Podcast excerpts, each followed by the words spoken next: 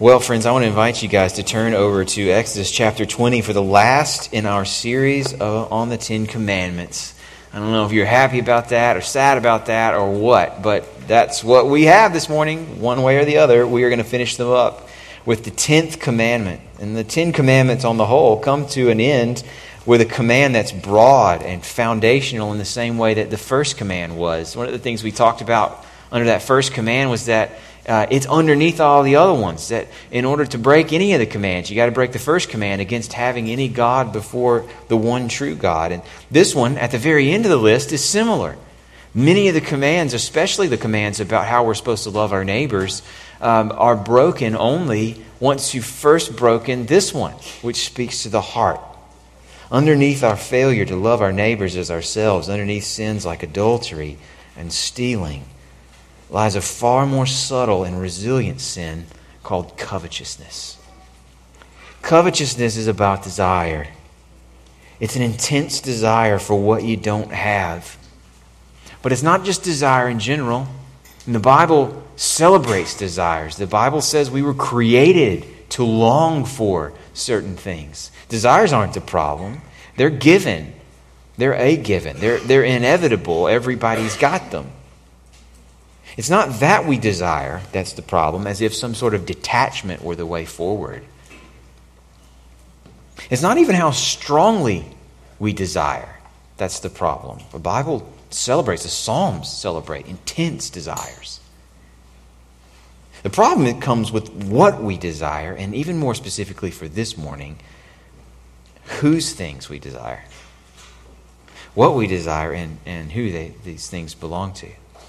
Covetousness is a desire for something that belongs to somebody else, wanting to have it for your own instead of them. And as with the other commands, this example, this covetousness that's brought to the surface in the command stands in for a whole category of misplaced desires we deal with every day. And what I want to do this morning, in this final sermon in our series on the Ten Commandments, is try to focus in on what makes covetousness so destructive, where it attacks us, and how we can fight back. Where covetousness attacks us, where we're vulnerable to it, in other words, what it does when it when it when it it's cultivated in our lives, and where we can fight back. All right, I want to begin by reading the text. I'm going to ask you to stand with me in honor of God's word while I read from Exodus chapter 20, picking up in verse 17. This is the word of the Lord. You shall not covet your neighbor's house.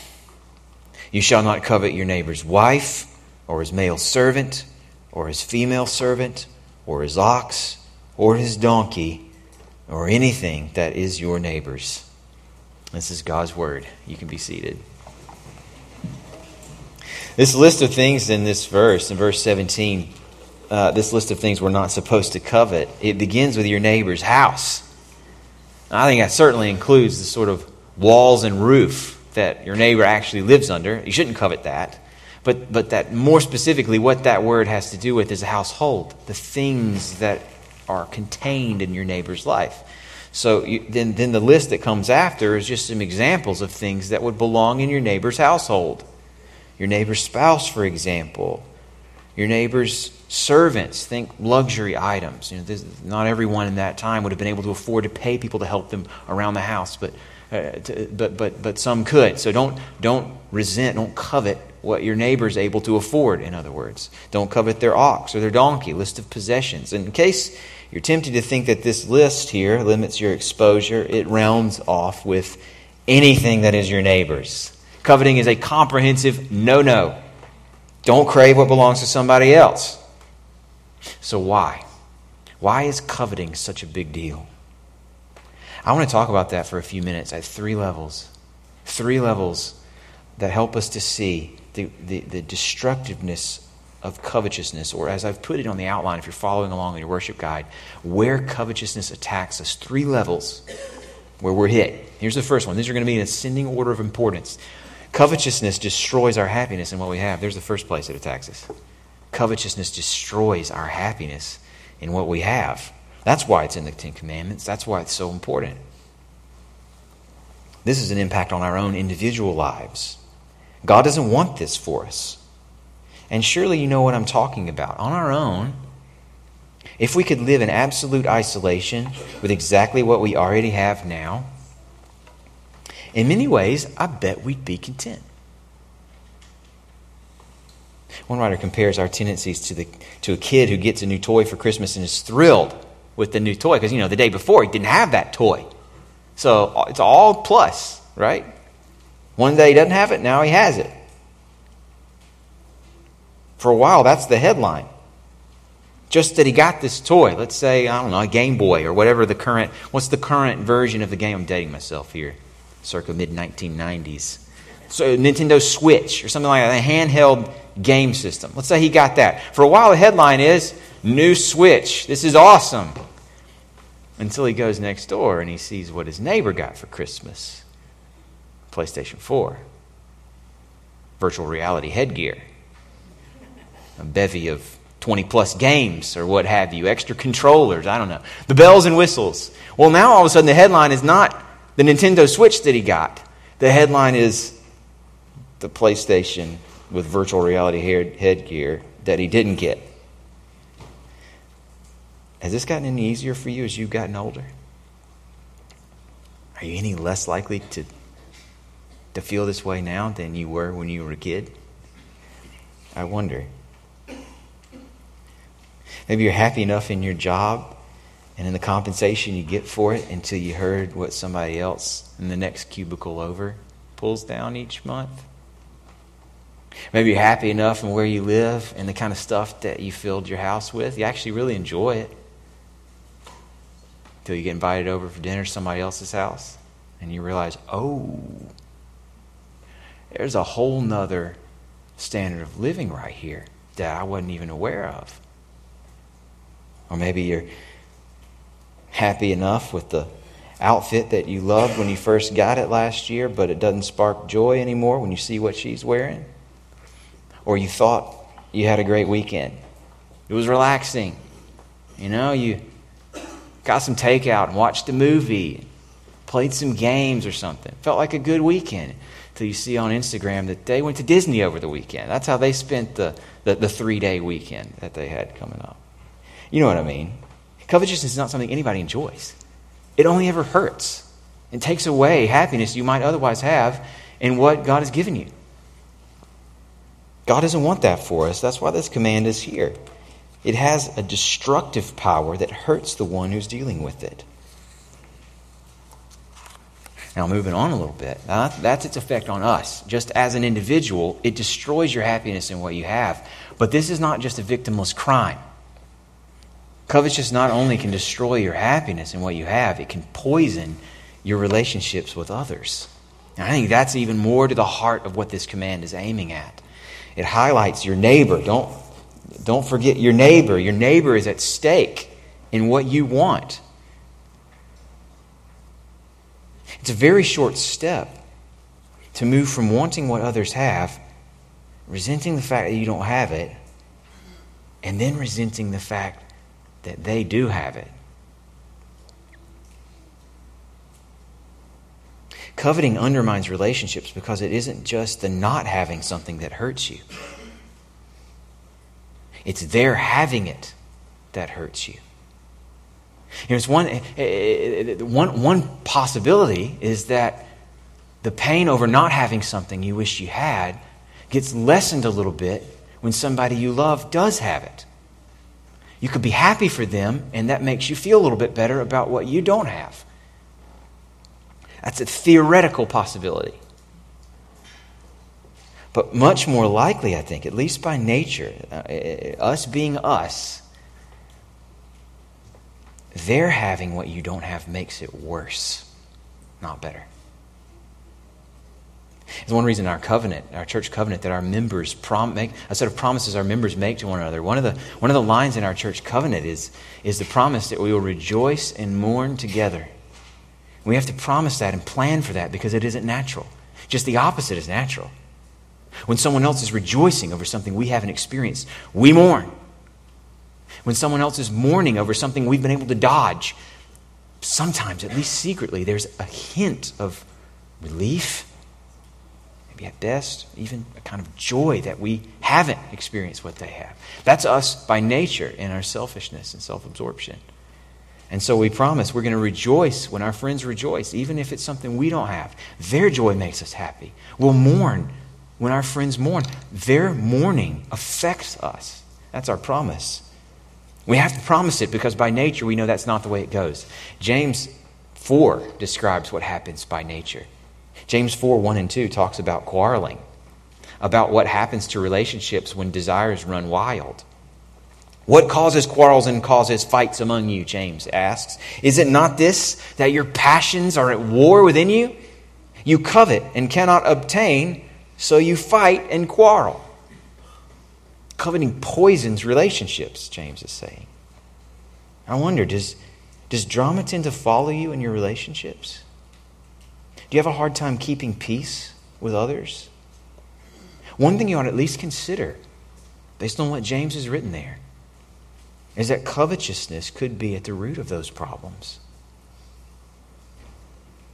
Covetousness could be poisoning your relationships, making you approach others as a victim or as an aggrieved person with expectations of them that you haven't identified and that they won't be able to meet. It's possible that that could be going on. Point is that envy is never, envy and covetousness, they're never simply material. They're always personal. It's not just about the stuff, it's about the people involved with the stuff. And of course, that can lead to outright hurting somebody, like James is talking about, fighting. It can, it can lead you to try to sabotage or take away what they have. It could do that. But short of that, short of something that overt and much more likely, covetousness can make you shrink back from time with somebody when being around them brings up the pain of what they have that you don't. It can make you not want to see them. It can destroy your ability to empathize with them. Because if, if they're experiencing pain or if they're struggling, you can think, how can you complain about that when you have fill in the blank?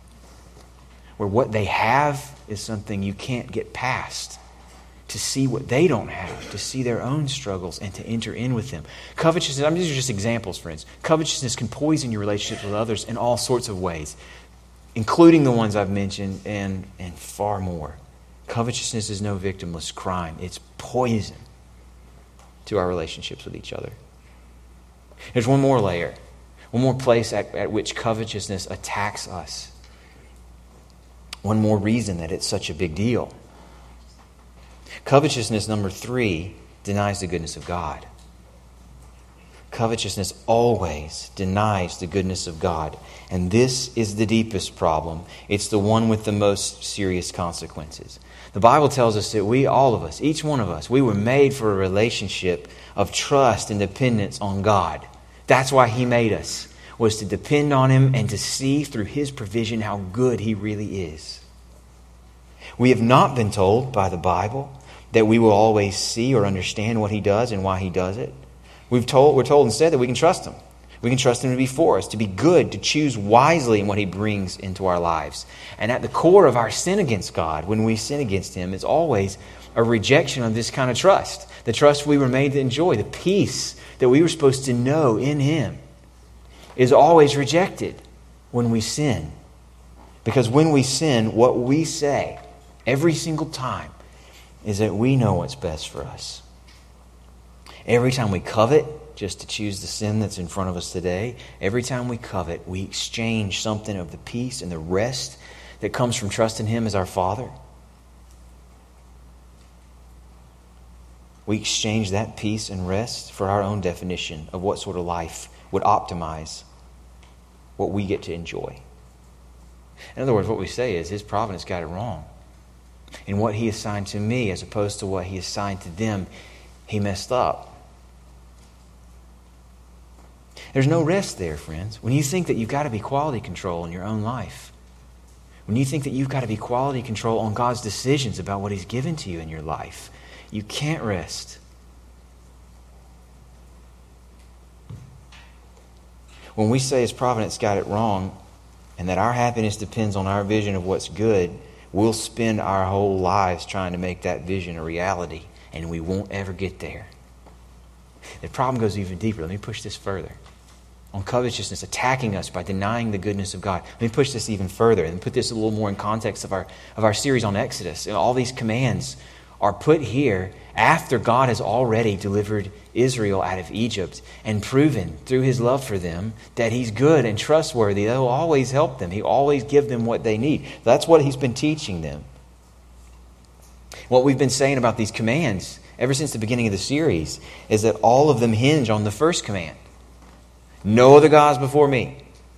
And you only break the other ones after you first decide, no, that's not true. Something else is more worthy of trust and affection than God. When we covet, we don't merely doubt the wisdom of God's providence, we deny the goodness of His friendship. That's what happens every time we covet. Because what we're saying is that having Him at the center of our lives isn't enough to make us happy, isn't enough to, to be content. Where I enjoy Him at all, the implication is that wherever I do enjoy Him, it's as a means to some other end as the giver of gifts that I want more. The things that my heart really is set on. Where, where in Exodus, the goal all along, from the very beginning, has been God's people enjoying God's presence. When, they, when, when, when God sends Moses back into Egypt and he sends him to Pharaoh to say, Let my people go, he tells them, Let them go so they can come to me, so they can worship me at my mountain. The point was Israel being with God and enjoying his presence uniquely as his people. It's because God knows that it's in His presence that they're going to find satisfaction. Only there. Only there do you get to have true freedom. So now they have it. Now they're at the mountain. They're worshiping God. He's right there, living among them. So why covet? That's where the command comes from. If you really have God in your midst, why would you covet what someone else has? Only if God's not good enough. It's that simple. That's why Paul, writing much later in Colossians chapter 3, describes covetousness as idolatry. That's what he says. Covetousness, and then he says, which is idolatry. Always. When we covet, we say God's not good enough, not as good as the thing that we really want. And that's why Paul, in another letter to Ephesians, places covetousness on the list of sins that bring God's judgment against us. It's a serious thing to say to God, You're not enough.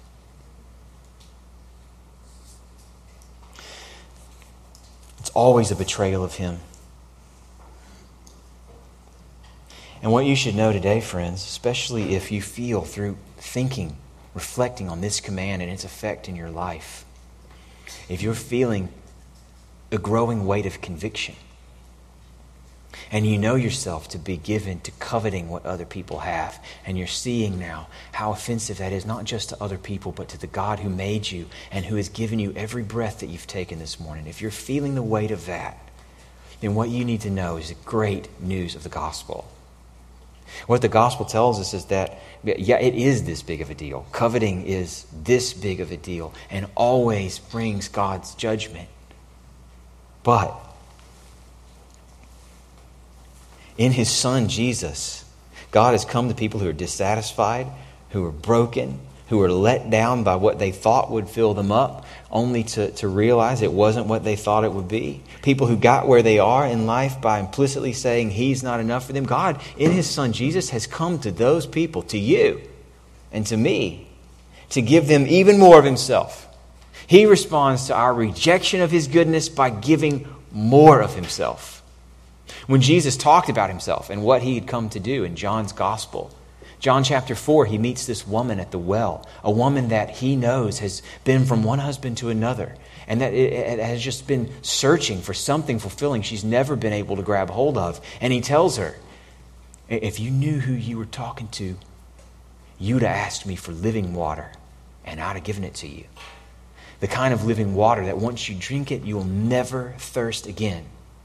Two chapters later, in John 6, Jesus has just fed 5,000 people with, with just a little bit of food. He's filled their bellies with food that he's made out of nothing.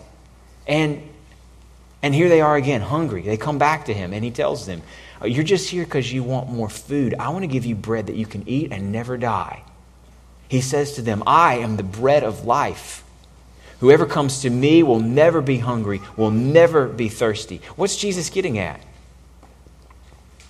He's getting at the purpose for his coming to lay down his life for his friends so that they could know the goodness of God's presence in their lives forever.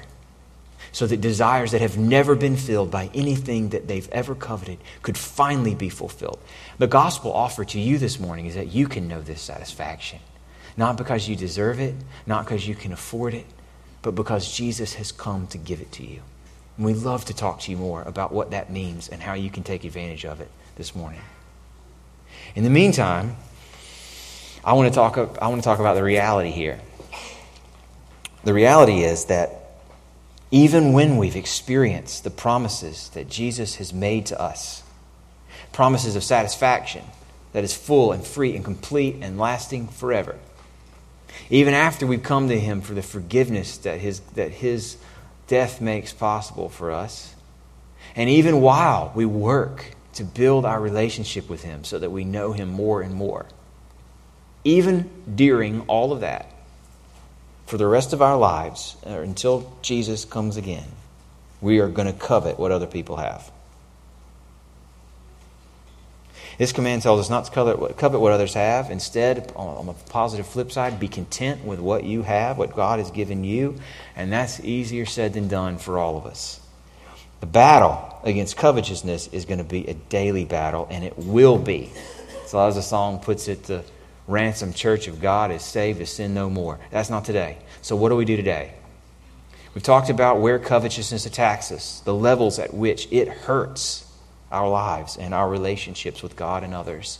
I want to talk with the rest of the time we have together this morning about how we can fight back. Covetousness is attacking us. How can we fight back? I want to give you three themes three themes that come from the broader scope of what the Bible teaches on this topic, but that are built in to this command that God has given to us in Exodus 20. Here's the first theme How can we fight back against covetousness? We can fight back, first of all, with wisdom. We can fight back with wisdom. In the Bible, wisdom is a kind of literature. It's celebrated as a way to a good life, it's an instinct for how to live well in the world as it is. Wisdom starts with the fear of the Lord, with taking Him seriously, understanding who He is and what He's done and what He said about what He's done to us. It tar- starts with taking Him seriously in His Word. But then from there, it brings a new way of relating to the world, a new way of observing and interpreting what we're experiencing, seeing things that He hasn't even told us about yet in light of what He has told us. It's a new operating system, if you will, for making our way through the world. And wisdom gets cultivated over time by paying attention to the way the world works, knowing what God has said about Himself, and then paying careful attention to what's happening around us. Now, here's how you can fight back against covetousness with wisdom it starts by paying really close attention to what happens to the sorts of material things that we tend to covet. Careful observation of the world, how it works, what's true about it, will show us that we vastly overestimate the value of material things that absolutely, without fail, in every case, do not last. In other words, coveting, friends, is fueled by foolishness. We use the Bible's definition of that term. Our coveting of what others have is fueled by foolishness that treats those things as if they're more substantial or longer lasting than they actually are. A foolish regard for what for the significance of what we can see. Here's what wisdom would tell us. Here's what wisdom would speak, how wisdom would speak back to that foolishness that we're tempted to. It would tell us that what you're coveting, if you got it, would not make you happy. Could not make you happy. It's not that it might not, but, but it will not because it could not make you happy. The Bible's full of examples that point us this way. Here's just one example the life of King David. So in 2 Samuel chapter 11, you could read about David at the height of his power, at the peak of his abilities, his wealth beyond what it had ever been, flourishing, famous, beloved by all. He had everything. And he looks on a woman bathing and wants her. had to have her, did have her, and then murdered her husband. This happened to David when he had everything. What that tells you is that if you got what you're coveting right now, you would still want more, just like David did. This isn't hypothetical. Uh, a few years ago, a book came out called The Progress Paradox. I've mentioned it before because I think it's so relevant for understanding ourselves and what we want and why we're not happy. The Progress Paradox How Life Gets Better While People Feel Worse by a guy named Greg Easterbrook.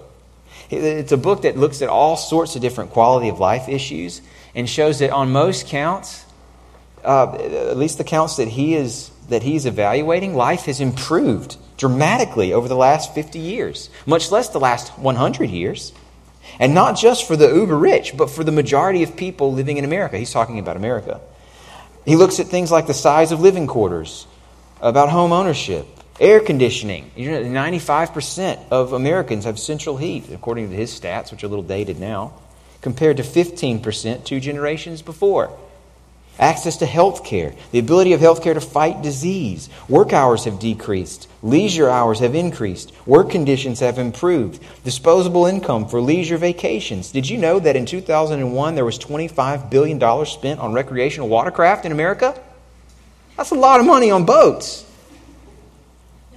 But all this time, when all these metrics have gone up,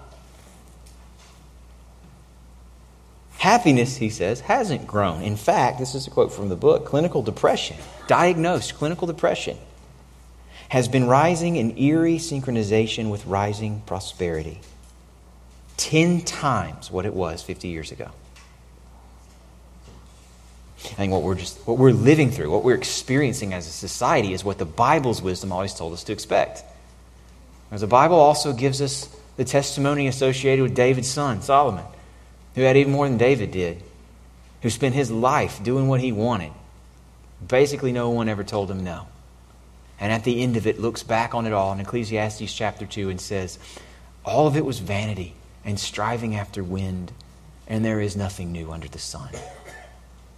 The Bible celebrates wisdom, which is looking at the things that we covet and being honest about how much chance there really ever was that they might make us happy. Use this wisdom to fight against your covetousness. Make an honest assessment about the truth of life under the sun so that you can deconstruct your covetousness and unmask it for the fraud that's built into it always. This will take away some of its power, it'll help you. And here's the thing, friends every time we covet, what we're saying implicitly, even if we wouldn't have acknowledged this or been able to put words to this, we, what we always say is that material things, the kind of things we can see in order to covet them, those things are ultimate. They're ultimate. They define what a good life is. They would make me happy. That's what we always say. Now, let's just imagine if we were right about that. Let's just say, for the sake of argument, that we're, that we're right, that our covetousness is rooted in reality that those material things we crave are ultimate.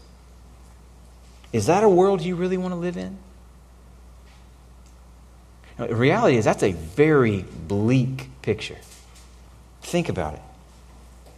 If material things are ultimate, if they are as crucial to our lives as our coveting makes them out to be, and I want to invite you to zoom out your life 200 years from now I want you to compare your life 200 years from now to the life of the cockroach that lives in your closet up under that bin of used clothes that you haven't given away yet. 200 years from now, on what, on what basis would you, claim, if you're right about the ultimacy of material things in your heart, on what basis is your life any better, any more significant than that cockroach's life? 200 years from now, what will you have that he doesn't? Will you be more wealthy than him? Will you have a nicer place to live? Will you have a more enjoyable sex life? What will you have? Better memories? At best, better memories, but no. Come on, what are we doing? Comparing our lives to what other people have when in 200 years nobody has anything. If what feeds our coveting is actually true, that they think these things matter more than anything else. It's foolishness, in other words. That's what the Bible tells us. Our coveting is rooted there, and we can fight back against it with wisdom by remembering the truth about all material things. That's helpful. It's a first step. It's not enough. We got to go further. It's okay to fight back with wisdom, and it's really, really helpful to fight back with wisdom, but we need more. Here's another, another, another weapon in our arsenal, another thing we can fight back with. Fight back against our covetousness with gratitude. With gratitude. Uh, this week, I've been reading uh, one of my favorite books on Christian counseling with some other friends here at Trinity, uh, a, a, book called Instruments in the Redeemer's Hands. Many of you have, have come across this book or used it. Um, there's, a, there's a part in this book where he talks about James 4 that I read from earlier on desires at war within us and how ultimately what we've got to do is, is, is have our hearts changed so that they, they love what God loves. That until our hearts change, our lives won't change. That behavior comes downstream from our, from our loves. So he's talking about that bigger picture, that bigger theme. He's citing James 4. And one of the things that I noticed this time that was really helpful is where James takes us for repentance from the kinds of warring desires that destroy relationships. James 4 starts with covetousness, this horizontal problem that we've got. Our, our, quarreling, our fighting, our wishing to have what others have. All of that's happening here horizontally. And when James says what to do about it in chapter 4, instead of starting with some horizontal fixes, he takes us vertical. He starts telling us what we should do towards God because He knows that for our, for our relationships to improve with one another, we, we first have to improve our relationship with Him. So He says, submit yourselves to God. Acknowledge that your life is not your own, it's His. Draw near to God, He says, and He'll draw near to you. Cleanse your hands. In other words, there's a, there's a vivid way of saying repent Cleanse your hands, humble yourselves before Him, and He will exalt you. Those are James's solutions. To the horizontal problem, it starts vertically. So, so when it comes to coveting, how can we repent towards God vertically? With gratitude. That's what it would look like. It would look like an intentional and conscious effort to be grateful for the things that God has given us, to notice those things in a deeper and more compelling, pervasive way than we notice the things that He hasn't given us or the things that He has given to others. Here's a couple of tips. Here's one, one, the way one writer put it. This is just a very practical thing you could do today. If coveting something you're struggling with a lot right now, uh, and you're looking for just something you can do, and all of, the, all it has been said so far seems, seems too high level and abstract, here's just a really basic thing you could do this afternoon. This is a quote from another writer. If you're having a hard time being content, he writes, make a list of everything you have that you don't deserve, and then make a list of everything you deserve that you don't have. Well, that's pretty good advice. Make a list. I mean, I'm being serious. Make a list of everything you have that you don't deserve, and then a list of everything you deserve that you don't have, and see what happens. Here's another practical tip. I want to encourage you to consider praying intentionally, carefully, with planning and specificity, praying to God to give thanks to Him for what He's given to other people.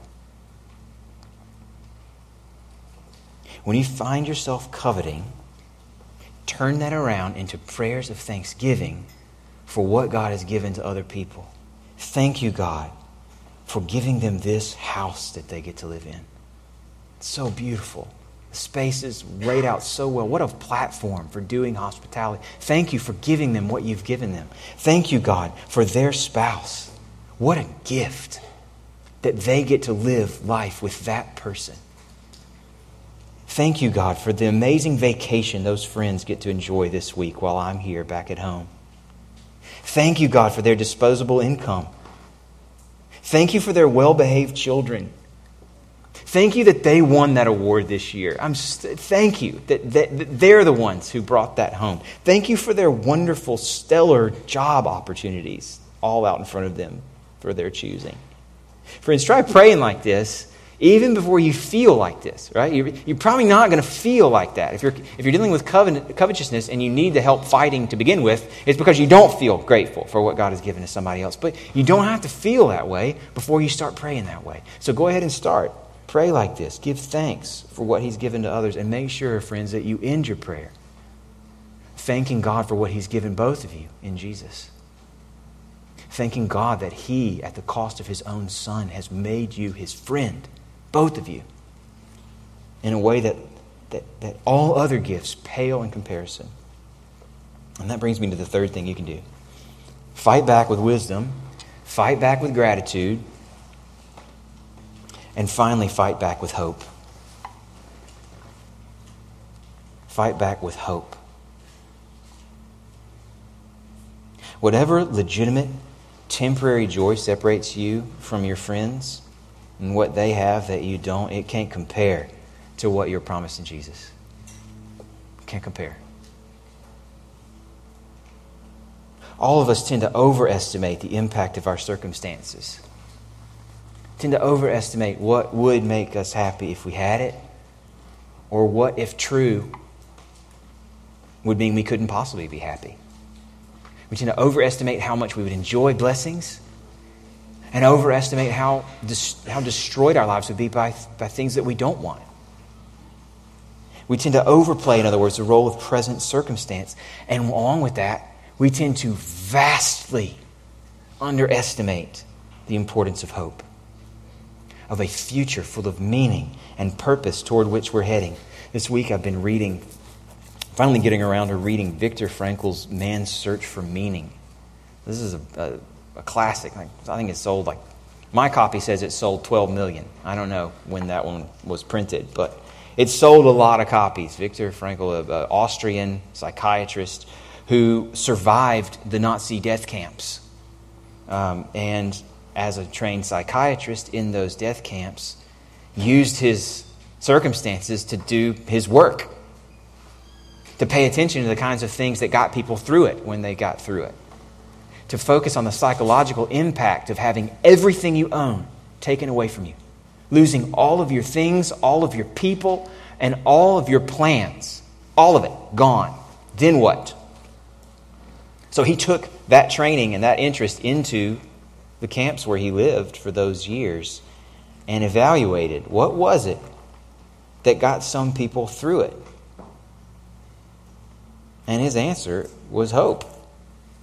Not only in that word, but always in some, at some level, hope. One of, the, one of the lines he uses a lot, comes up over and over again, is, is this. He says that he who knows the why for his existence will be able to bear almost any how. He who knows the why for his existence will be able to bear almost any how. What he meant was that if, as, as long as somebody knew something they were living for on the other side of that camp, if they could keep going, they would get back to her, get back to him. If I can just keep going, I'll be able to take that project back up again.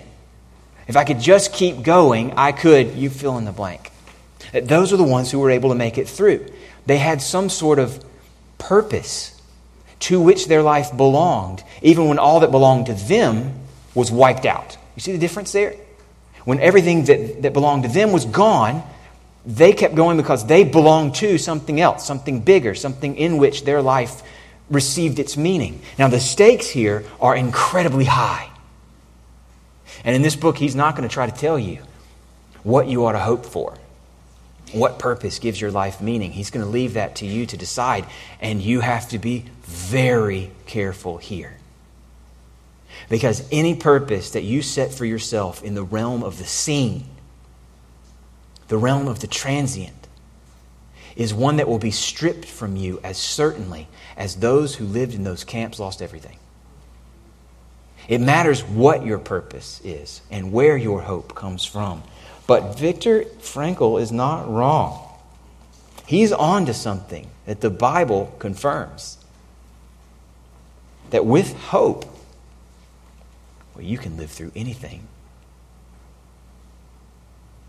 Here's how Paul celebrates this idea 2 Corinthians chapter 4. We do not lose heart, Paul said. Though our outer self, what we see, is wasting away, our inner self That's being renewed day by day. For this light momentary affliction, this is Paul we're talking about, okay? He had been hounded, would literally be killed for his faith. He's in prison as often as not, shipwrecked, snake bitten, beaten, stoned, all of that. That was, I mean, he's got a list in this very letter of all the things that he'd been through. And he says, light, momentary affliction. Well, it's preparing us for an eternal way to glory beyond all comparison to what we go through, to what other people have. All comparison.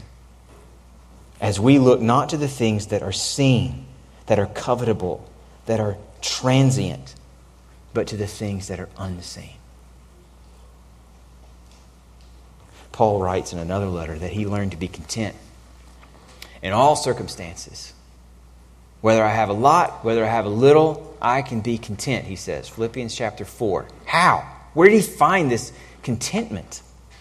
Not through detachment, but through a new focus for his desires. Chapter 3 in Philippians, Paul lays out all that he used to have hope in, all the things that used to get him out of bed in the morning, things that made him proud to be who he was. The Jew of Jews, tribe of Benjamin, keeper of the law, Pharisee. I had it all.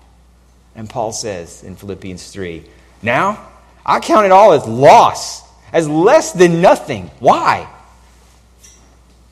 For the sake of knowing Him and the power of His resurrection. That's why. All that was nothing compared to Him and compared to the hope of His resurrection in my life. Paul learned contentment through hope. And you can too.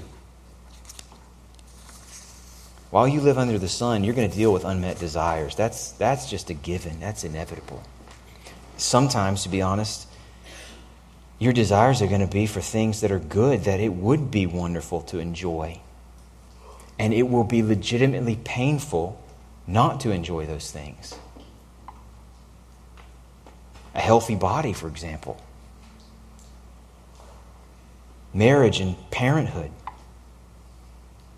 a holy God honoring sexuality, a peaceful family life, meaningful friendship with your parents. Meanwhile, while you long for these gifts, other people will be enjoying them,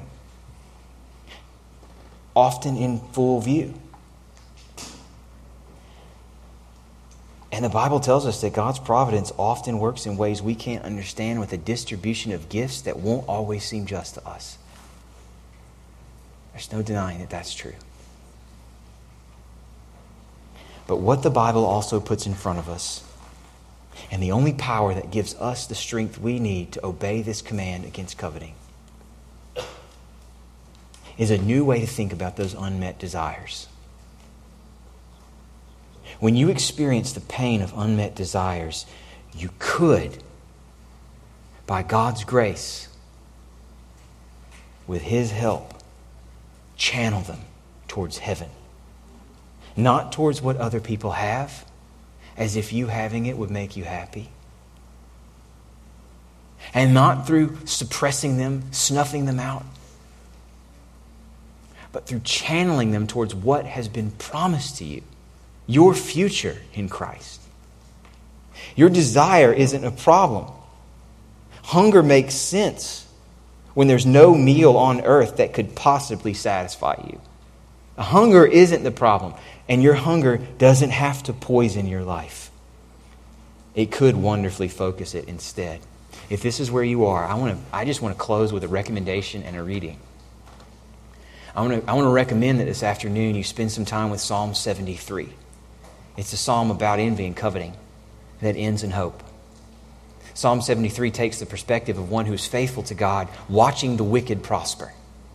And while he obeys, while he says no to all the things he's supposed to say no to, while he holds himself back from all the things the wicked feels free to do, he sees the wicked living high on the hog, and it eats him up.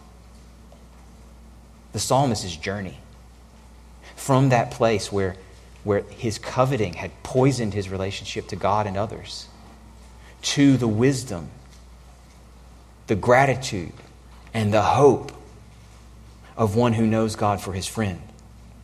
By the end of the psalm, by, by, by, the last stanza of it, here's where the psalmist has gotten and where you could get to by God's grace. When my soul was embittered, when I was pricked in heart, talking about his envy, I was brutish and ignorant. I was like a beast towards you, speaking to God. Nevertheless, surely by God's grace, I am continually with you. In spite of how I treated you, he's saying, I am continually with you. You hold my right hand. Who would do that to someone who treated him like a brute? You guide me with your counsel, and afterward, here's the hope you will receive me to glory. Whom have I in heaven but you? And there is nothing on earth that I desire besides you. My flesh and my heart may fail, but God is the strength of my heart and my portion forever. Holy Father, we pray that, the, that, that what this psalmist learned, by your grace, we would learn too. We pray that you protect our lives and our relationships, and especially our experience of your friendship from the covetousness we know that on our own we can't resist. We pray for new affections that dominate our hearts, what we see, what we feel, how we experience the world that you've made, and that we would honor you in the way that you deserve to be honored by the way we experience your gifts here and now. We pray ultimately that you would make us a community of people who stir up hope in one another, not envy.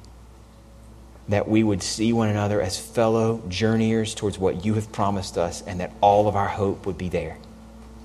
And we pray that you would do this work for your glory by your power. In Jesus' name, amen.